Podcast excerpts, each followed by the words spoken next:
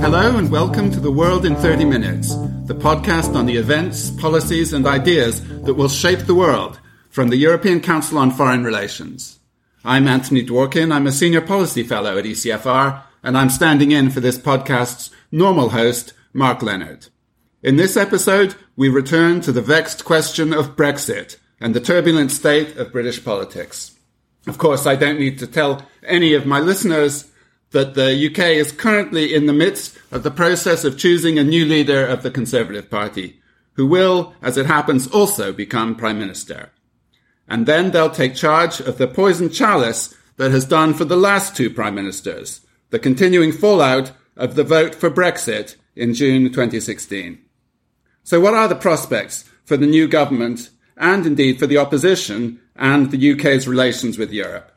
To discuss these questions, I'm joined by Douglas Alexander, a senior fellow at the Harvard Kennedy School, a former senior Labour politician who served in a variety of roles, including Europe Minister and Shadow Foreign Secretary, and he's an ECFR Council member, and Heather Grabbe, Executive Director of the Open Society European Policy Institute, and also an ECFR Council member. So just to, I guess, get the, the horse race aspect out of the way first, does either of you um, want to qualify the kind of prevailing view that Boris Johnson is likely to emerge however turbulent the process is, as the next Prime Minister? Well, my sense is the future course of Brexit is now inextricably bound up, as you suggested in your introduction, with the Tory leadership contest. The formal process involves 160,000 Conservative members across the United Kingdom voting, uh, and we're down to the final two, Jeremy Hunt and Boris Johnson. And the colloquial shorthand for how the contest looks is the only candidate who can stop Boris Johnson is Boris Johnson. But on the evidence of the opening days of this contest, he's giving that a real go. So my only qualification would be, given the opinions, prejudices and worldview of the Tory party membership, one has to presume still that Boris Johnson will emerge on the 22nd of July as the likely Tory leader and then Prime Minister, but there could still be some twists and turns in the road, those twists and turns being crashed into by Boris Johnson. And Heather, from Brussels, do you get the feeling that people look with, you know, with dread at the prospect of Boris? And does that mean they look with enthusiasm at the prospect of Jeremy Hunt? Or is there more a sense of it doesn't really matter? I think there's a great deal of interest in it, but they are pretty appalled by the fact that three years on from the referendum, both of the leading candidates now are still chasing unicorns at EU level. They're still promising, both of them, things that cannot be delivered, things that Theresa May tried um, and failed to get, and not really taking account of the realities of the situation, particularly the legal position, and also the fact that the British economy and indeed other economies are already being damaged by this, the, the, the long delays and the uncertainty. So this does indeed bring us on to the question of what, you know, what if anything will be different with a new leader? Because the prevailing logic, presumably, Douglas remains as it was. Uh, you know, a number of options, all of which uh, seem to have their difficulties. It seems to be the central part of Boris Johnson's appeal to the Conservative membership is that, as he described it on a BBC interview last night, positive thinking will make all the difference. And I think in that sense, we are um, at grave risk in the coming months of seeing fantasy collide with fact. And if you like, the rhetoric of the leadership campaign confront the reality of negotiations with the 27. Because, of course, there is a new Prime Minister that will be in place um, by the early summer. But the reality is that new incoming Prime Minister will face exactly the same challenges as the old outgoing Prime Minister. A hung Parliament with no majority for the Conservative Party, and a question about whether the ability of that Prime Minister to tweak the political declaration will be sufficient to find the extra votes in the British Parliament given the pretty clear and categoric statements that we've had from the Commission from the 27 that the withdrawal agreement, the 585 pages of legal text, are not open for renegotiation, and in particular, it is not open to a British Prime Minister, however many forlorn tours they make of European capitals, to unilaterally excavate out of the withdrawal agreement all provisions in relation to the Irish backstop. That is the very stuff of the Tory leadership contest at the moment. It doesn't feel to me to be the reality of what will be happening in September or October. And from Brussels, presumably, Heather, you share that view. Well, the EU's three priorities have been very consistent from the beginning. They are, first of all, citizens' rights, so both um, 20, EU 27 citizens living in the UK and British citizens living in the rest of the EU. Um, their money, so the contributions to the EU budget and, and the other liabilities that need cleaning up, and of course, the Irish border. And all of those elements are there in the withdrawal agreement. So the idea of renegotiating it is okay, so how exactly are the minimal provisions that are there? In what's quite a long legal text, but they're still supposed to be, they were designed to be the minimum to be achieved before negotiating the really serious stuff, particularly the trade agreement and all of the complex provisions. So here we are three years on, and we're still stuck on these three really basic and really simple, in a way, points. Um, we haven't got to the complexity. And the problem is that the fantasy that's still being spun um, by, by both of the candidates is that somehow it's possible to renegotiate on these three fundamental points, which I simply don't think will happen because they're very widely accepted. The EU's unity has been tested and has, has held together rather firmly over the past three years. And also, it, it, the trade issues cannot be sorted out until the withdrawal agreement is actually through. That's the EU's made that really clear. But the fantasy that's being sold to the public now is of a slightly different nature from before. Um, in that Boris Johnson is claiming that he that leaving with no deal means the UK can still then negotiate a trade agreement under the WTO rules. And in fact, legally, crashing out with no deal puts the UK in a completely different position. It means that the GATT, the famous GATT Article 24, it doesn't apply if the UK doesn't have the withdrawal agreement. So that would mean that anti-dumping duties, for example, would apply to the UK. So the impact on trade would be much greater than doing Brexit with the withdrawal agreement. It also changes things because the UK is no longer under Article 50 of the EU's treaties. And that matters because Article 50 makes the decision about the future trade deal and indeed anything else only subject to a qualified majority vote among the member states and to ratification by the European Parliament. It has to give its agreement.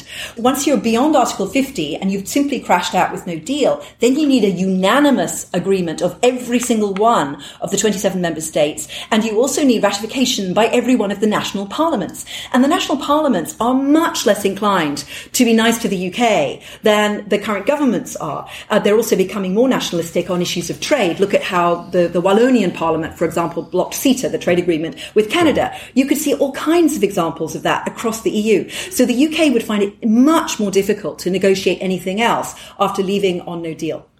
Douglas, last time we spoke, six months or so ago, you very presciently suggested that Theresa May might take the course of putting her withdrawal agreement to the House of Commons more than once. Mm. She tried three times in the end and, and was unsuccessful. Do you anticipate that uh, one of these Tory candidates could try that tack again? Simply, you know, perhaps get some cosmetic changes to the political declaration and then present it back to the House, claiming that the, he'd got, you know, perhaps more than he really had got, and trying again. Is that possible? And could a fourth time work under a different leader? I think that is a distinct possibility, and let me come on to see why in a second. But let me just pick up the point that Heather made in terms of the move from Article 50 to Article um, 218. I mean, that represents a significantly different legal base and the political hurdles become a whole lot higher. I think we need to also recognise that we are seeing the birth of a fundamentally new political culture in the UK, where I fear facts and evidence matter less than fantasy and emotion. And I don't say that in a judgmental way. I have my own opinions about that transition, but I just think in understanding the course of what happens in the next few months, we should recognise the extent to which story, sentiment, and hope are driving this leadership contest a lot more than economic statistics, um, legal facts, or or legal basis for decisions. There was a straightforward disagreement between Boris Johnson, one of the leading candidates, and Mark Carney, the Governor of the Bank of England, over whether it was possible under GATT to anticipate a trade agreement when you'd crashed out on no deal is pretty unequivocal that if you live in a reality based world, that's not an option, but that's not the world that a lot of people are now living in when they're making political choices. So I think we need humility in saying just because something is evidentially not true mm. will not itself prescribe that course of action being advocated in the months ahead. Right. And indeed, then, emotions are running extremely high. Absolutely. This, this, division is now the kind of prevailing division in UK politics. Absolutely. So come on to then what happens in terms of the House of Commons. Let's, for the purposes of this part of the conversation, presume Boris Johnson wins the premiership. Um, There's one scenario whereby he does not actually seek to reopen the 585 pages of legal text, the withdrawal agreement, for all the noise and, and claims ahead of the contest, but instead concentrates on that 25 page political declaration. Let's just recollect that in 19 of those 25 pages, the verb consider appears. So there is a lot of, with respect, Eurofudge contained in those 25 pages. It has at times been characterised by the British government as being a solemn and binding declaration. It seems to me to be nothing more than, at best, a generalised direction of travel as far as Brussels is concerned. So, truthfully, there is flexibility within the political declaration. He would then be relying, Boris Johnson, on his political craft and skill to deliver approximately 29 more votes in the House of Commons.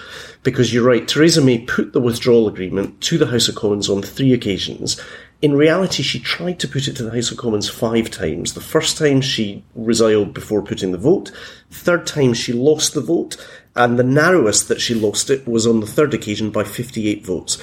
So Boris Johnson somehow between the 22nd of July and the 31st of October would need to find those 29 MPs and move them from opposition to support. That seems to me to be a possibility. I don't think it is a certainty. You have to price in the fact that the European Reform Group of Tory MPs decide that they're not going to get anything better than under a Boris Johnson premiership. But in some ways, that feels one potential path forward um, to avoid a no deal scenario on the 31st of October. But I think if he decides not to play that game and instead to run foursquare at the withdrawal agreement, in a, as I would anticipate, a likelihood of rejection by the 27, then he'll have burnt the remaining weeks that are available and is certainly on record publicly as saying he intends at that point to take Britain out on the 31st of October. So in that sense, I think there is a pathway forward through the, the political declaration, although I don't think it's easy. I struggle to see any pathway forward through the withdrawal agreement and which course which path Boris Johnson chooses to start to walk down on the 23rd of July mm. is going to tell us fairly rapidly how likely it is that we could see no deal on the 31st of October. And if, you know, if he goes down the path that you say is likely to lead to failure, or even he goes down the other path and the House of Commons takes the same view that it's taken on previous occasions, then we have a fast approaching deadline um, and, and no deal.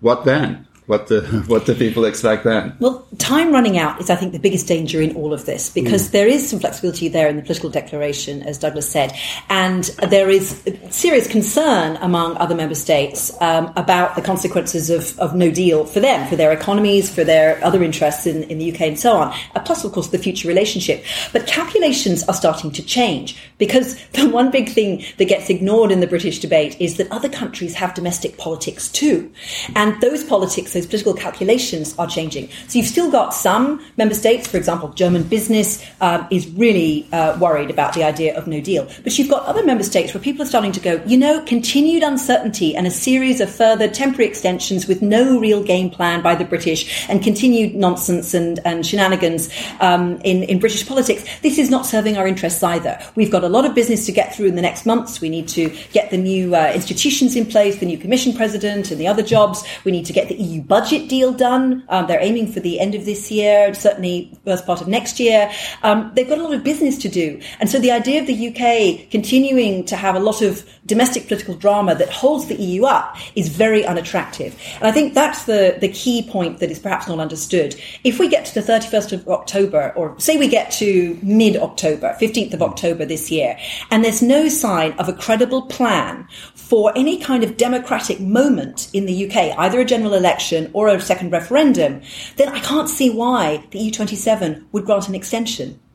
Because that would simply perpetuate the uncertainty. Remember what Donald Tusk, the president of the European Council, said um, after the extension to the 31st of October was granted? He said, please, UK, use this time wisely. It's not being used wisely so far. So where's the plan to either get to a good outcome on the 31st of October, which is managed something mm. or an, a plan for an extension which includes a democratic moment. But if neither of those those issues is present, the UK won't have that many friends offering something else. So in effect, there are two. Assuming there's no deal as we reach move towards the deadline, there are two questions really that come up. First of all, what does the new prime minister do? Does he try and strike out for no deal, or does he somehow, either by choice or because Parliament has compelled him to, you know, look, ask for an extension? And then the second question is is the one that Heather raised. Even if he were to ask for an extension, would it be granted? But how do you see the the British calculations running up to that point? Well, firstly, let me say I think it's hard to overstate the importance of what Heather has described as one of the fundamental failures of British negotiation over the last three years since um, June the 23rd of 2016. It was Robert McNamara, the US Defence Secretary, towards the end of his life, who said the greatest failures by democratic governments are often a failure of empathy. And I think actually there has been a crushing failure of empathy on the part of the British government in understanding that there's politics on both sides of the channel. And if you like, there has been a continuing conceit on the part of the British that at some point, economically literate German car manufacturers are going to turn up, take control of the negotiations, and deliver an economically optimal deal in which Britain basically gets to keep all the good stuff from the single market and not have any of the stuff to do with migration, uh, free movement, or any of the other issues, membership dues that other countries have to pay in order to benefit from the single market. And I fear that we are not yet in the final chapter of that story, whereby the British government essentially is saying, we want all the good stuff, but we don't want any of the stuff you care about. And we saw that as recently as last night, where Boris Johnson gave his longest and clearest interview on his position on the negotiations, and I can assure you it was neither long nor was it clear in terms of what he was arguing for, but he was essentially saying let's take the whole issue of the Northern Irish border and put that into the implementation phase. And when it was pointed out to him by Laura Kuenssberg, the BBC political editor, well, actually, the implementation phase is contingent on the passage of the withdrawal agreement, mm-hmm. and the Northern Ireland provisions in relation to the backstop are an integral part of the withdrawal agreement. There will be no implementation phase if we don't have a withdrawal agreement. He looked at his shoes. He had no answers. So what does he now do going forward? At some point, that rhetoric is going to collide with that reality. Um, I think he may pursue the option of trying to get the withdrawal agreement through and by political craft and skill find those extra 29 votes. I think it's very difficult for him to overtly seek a mandate for a further extension of Article 50, given the coalition that he's brought together to win the support of the Tory leadership. Mm-hmm. And actually, I think in those circumstances, you need to take very seriously the possibility of a general election. And a general election in the United Kingdom in October, potentially, on a couple of different grounds. One is either Boris Johnson saying, I need to renew my mandate and I will seek a mandate from the British people to allow no deal to be pursued or to put more pressure on the Europeans, mm. or circumstances where enough of the Conservative Party in Parliament are deeply unhappy at the prospect of Boris Johnson crashing out of the European Union with no deal mm. and choose to bring down the government. But it's easier to say that that will happen than to actually figure out quite how that would happen. We're looking at a position where there's going to be a European Council meeting two weeks, just short of two weeks before the 31st of October. I find it difficult to imagine that Conservative MPs would vote to bring down their own government until after that European summit. And when it's clear that nothing's going to happen and we are edging as we were towards the end of March, towards the cliff edge, it's conceivable you could find those Conservative MPs willing to vote in a vote of no confidence. But under the Fixed Term Parliament Act, a new Prime Minister has the opportunity to try and assemble a majority within the existing House of Commons for two weeks. So at that point, you're edging very close to the 31st of October. And even then, it's open to the existing Prime Minister to accede to a general election, but to push the general election beyond the 31st of October. So if we're in a circumstance where these discussions are happening in real time, as feels to me the most likely timescale in October, there's no certainty that even if there is a majority in the House of Commons to stop no deal, we will see no deal actually being stopped.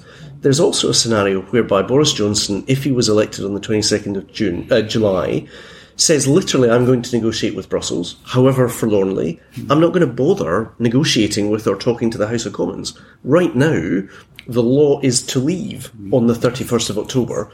And in that sense, he could draw the lesson from his predecessor that the very last place he wants to be is simultaneously negotiating with Parliament and indeed with the European Commission in Brussels. Mm. So, an alternative scenario is that Boris Johnson simply decides his government is going to negotiate with Brussels.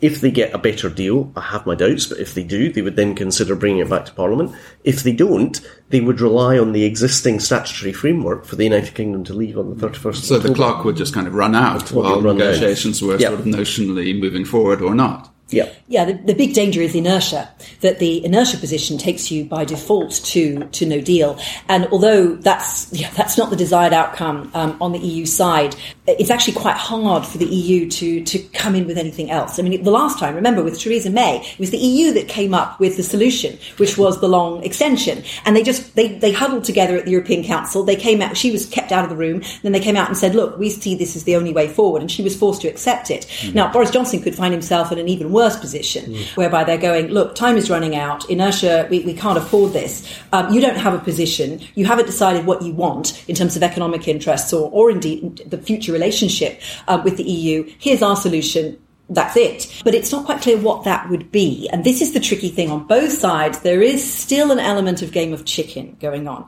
which and games of chicken often end badly. They rarely end in win-win solutions. Um, so on the UK side, there's a very tricky thing that there's actually no obvious way of stopping No Deal through Parliament. I mean, Douglas mm-hmm. knows the details, but um, but the various ways in which you can introduce members' bills and so on, it's not totally obvious because of the fact that the mm. legal position um, of the British government is, is essentially to leave. But also on the EU side, what more could be done to prevent no deal. It's actually really, really hard to do that. Now, that doesn't mean that they'll budge on the three big issues, mm. but they're also rather stuck. And I think this lack of time is what may push other member states, and it's the member states really which are critical here. The, the Commission is the broker of the deal through hmm. Michel Barnier, but the member states are very much um, the decision makers in the end on, on what happens.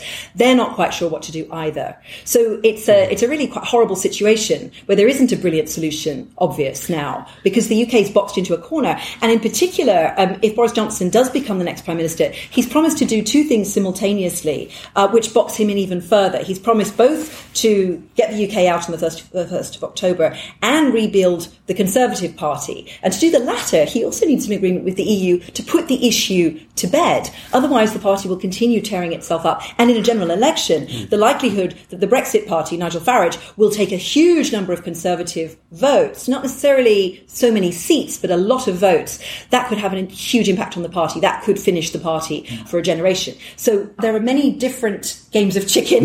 There's several dimensions of this, this game of chicken. Yeah, um, a multi-dimensional game indeed. And presumably, if the, if there is an election, um, exactly as Heather was saying, the conservative line that it was taking during the campaign would have to be, you know, the hardest of lines. Essentially, it would have to be embracing no deal. Otherwise, surely it would, as Heather suggests, lose I think so. I think one of the reasons that Boris Johnson is in a strong position, at least at this stage in the leadership contest, let's see what emerges, is the deep fear amongst Conservative MPs and Conservative members of um, the Brexit Party and Nigel Farage, and, and a fear that you are seeing a structural break on the right of British politics that in the short term makes it far easier for Jeremy Corbyn to become the next Prime Minister, but could represent a historic breach that could keep the Conservatives out of office for a sustained period of time. So the electoral fear that Nigel Farage, actually more than Jeremy Corbyn, Jeremy Corbyn, if you like, is a consequence rather than a cause of that terror. Um, uh, the, the, the, the fear and terror that Nigel Farage strikes in the soul of the Conservative Party is hard to overstate. And this is a psychodrama that's been playing out in the Conservative Party for a long time. You said in your introduction entirely accurately that um, Theresa May and David Cameron had been seen off by Brexit. But let's also remember John Major um, and indeed Margaret Thatcher before her, arguably Ted Heath, were all seen off on the issue of Europe. Mm-hmm. And in that sense, this is a 40 year psychodrama. Mm-hmm. When you see recent polling indicating that a significant number of Conservative members of the party would actually prefer Nigel Farage to be leading the party, you realise the extent to which this is no longer really your grandmother or grandfather's Conservative and Unionist party. This is not a party that is any longer, in a meaningful sense, Conservative or Unionist. It is an English nationalist project flying under the Union Jack. And in that sense, I think that they are deeply fearful of being in front of the country, um, other than in circumstances in which either Brexit has been delivered or they're able to credibly, with a Brexiteer leader, offer the hardest of hard Brexits and seek a mandate from the public to that extent. So we've spoken about the, the right, the fractures on the right. What about the left of British politics? How is Labour shaping up at this point? There's been a, a quite a long running internal debate within the party about whether to embrace a, a kind of more anti-Brexit position, at least throwing itself firmly behind a, a second referendum. Where do you see that dynamic now? Well, I should probably declare an interest. I went and knocked on doors for my good friend and former colleague David Martin during the European elections. So I'm that rarest of rare breeds, a Labour Party member who actually voted Labour in the European elections. As I described it in the um, uh, Today programme studio after the elections, going onto the doorstep and attempting to either explain or justify Labour's position was a bit like turning up at a knife fight with a teaspoon, in the sense that the sheer ambiguity and complexity of the party's present position in part explains why in Scotland we got 9% of the vote. That's not 19 or alas 90, that's 9% of the vote. And in that sense, I suppose I am um, very representative of most Labour Party members in wishing that at a much earlier stage there had been a far clearer exposition of a clear pro-Remain position from a party that's roots lie in a very internationalist and interdependent worldview. Whether we get there in time remains uncertain. The leadership certainly, um, I think, are aware of the extent to which they are at odds with the membership, but they've been aware of that for a long time and have nonetheless resisted moving, notwithstanding all the efforts of the people's vote. So my great fear would be, frankly, that Labour's leadership will move at a point at which it's frankly too late to make a significant difference, both to the opinions of the party, but much more fundamentally to the opinions of the public. And if you want to explain the rehabilitation of the Liberal Democrats in the minds of a lot of voters, it was because there wasn't ambiguity but clarity in terms of their position. And for the time being, Labour is saddled with a position that is characterised more by ambiguity than any kind of clarity. I think one of the key things to remember is that Jeremy Corbyn is likely to have to put together a very fractious and delicate uh, set of compromises in order to form a government. Uh, the prospects of Labour across the UK getting a majority in the House of Commons are pretty dim. And the Lib Dems could move from 20% to 25%, at which point that's the tipping point when they suddenly get loads more seats. Greens could be up from 12%. They do an alliance with the Liberal Democrats, and both of them demand as their condition for joining a minority government of Jeremy Corbyn that there is a second referendum and a more coherent and worked out position on the European Union and what exactly to negotiate for. So that would really change things. But it would be a delicate coalition, one where Jeremy Corbyn's heart wouldn't be in it, and that would be obvious to Labour voters and indeed to the coalition partners. Um, that could also be quite a rocky ride. That's mm. not necessarily a great negotiating partner for the European Union either. And that's really what the rest of the EU is craving at this point. Please, just give us a serious person who's a reliable negotiating partner who actually has interests worked out and has a position that we can we can grapple with. And that's still very far off, even if there were a general election. So this could go on for some time. And the, the option of a second referendum is also tricky. Um, at the moment, Remain is maybe 10 points ahead in, in certain polls, but things can swing around. As, as Douglas was saying, so much of this is about sentiment. And it's, it's kind of left the, the sense of um, what's really at stake here. There are parts of the country where you see movement of people calculating their economic interests and going, whoa, it really lies in Remain. So think about Sunderland or Middlesbrough, where opinion has really shifted.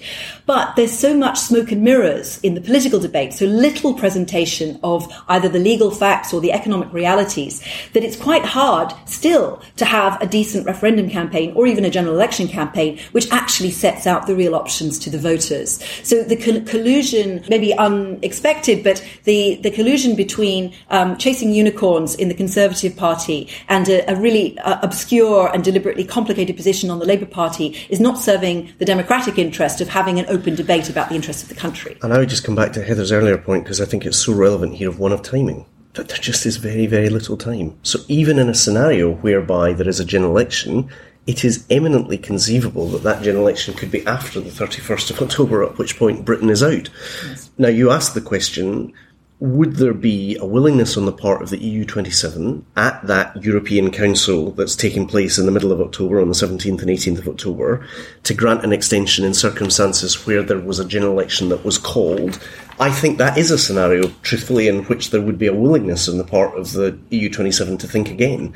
But we're at grave risk of the, the calendar simply not working.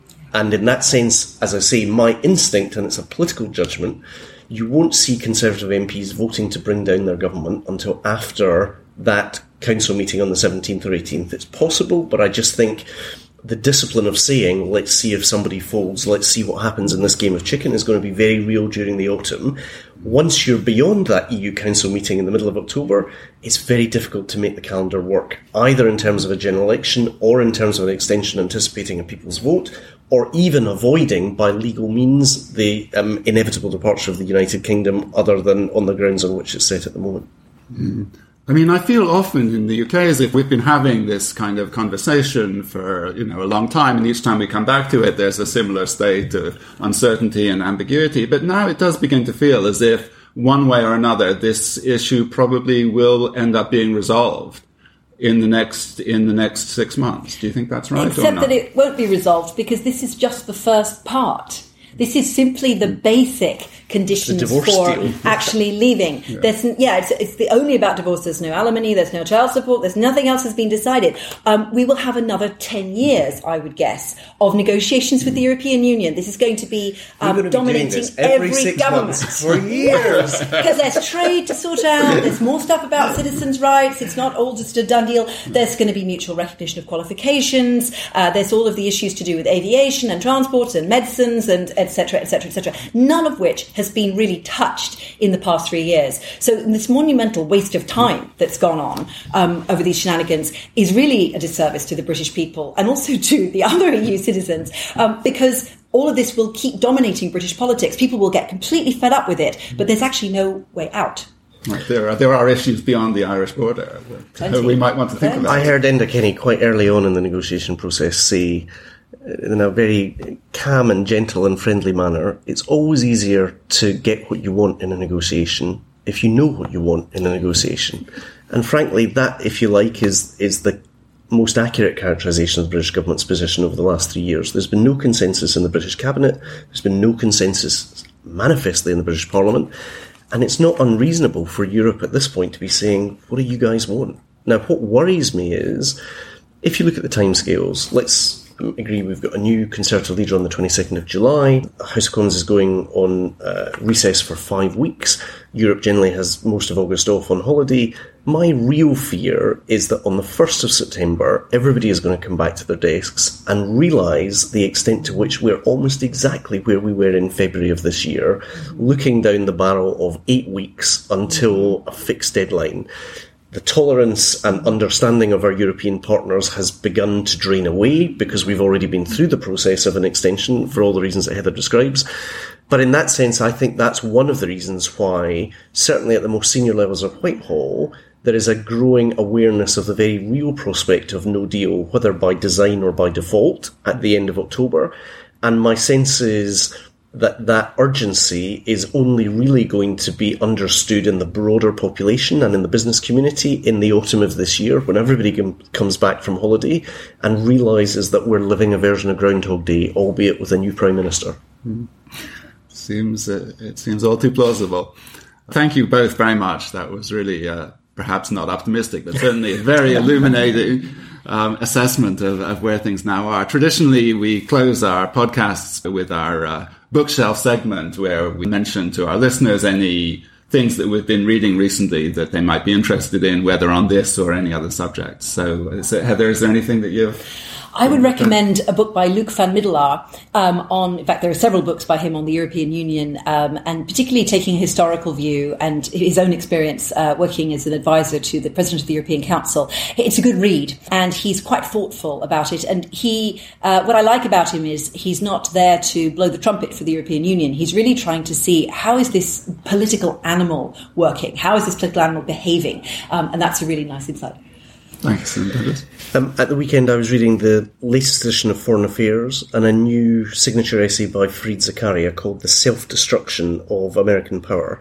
And if you like, it places some of the challenges that um, Europe is engaged in, not just with Brexit, but with other uh, challenges in a much broader context and basically says the world that we've all grown up with over the last 75 years, the ideas and norms that came with the post war world that we encountered, is really rapidly disappearing around us and obliges you, when you read the essay, to think we're going to be in a very different world in the next 25 years than the last. Great. Thanks. Thanks both very much. That's it for today's podcast. We'll be back again next week. In the meantime, thanks for listening. The editor of ECFR's podcasts is Wiebke Evering, and the researcher is Jonathan Hacken.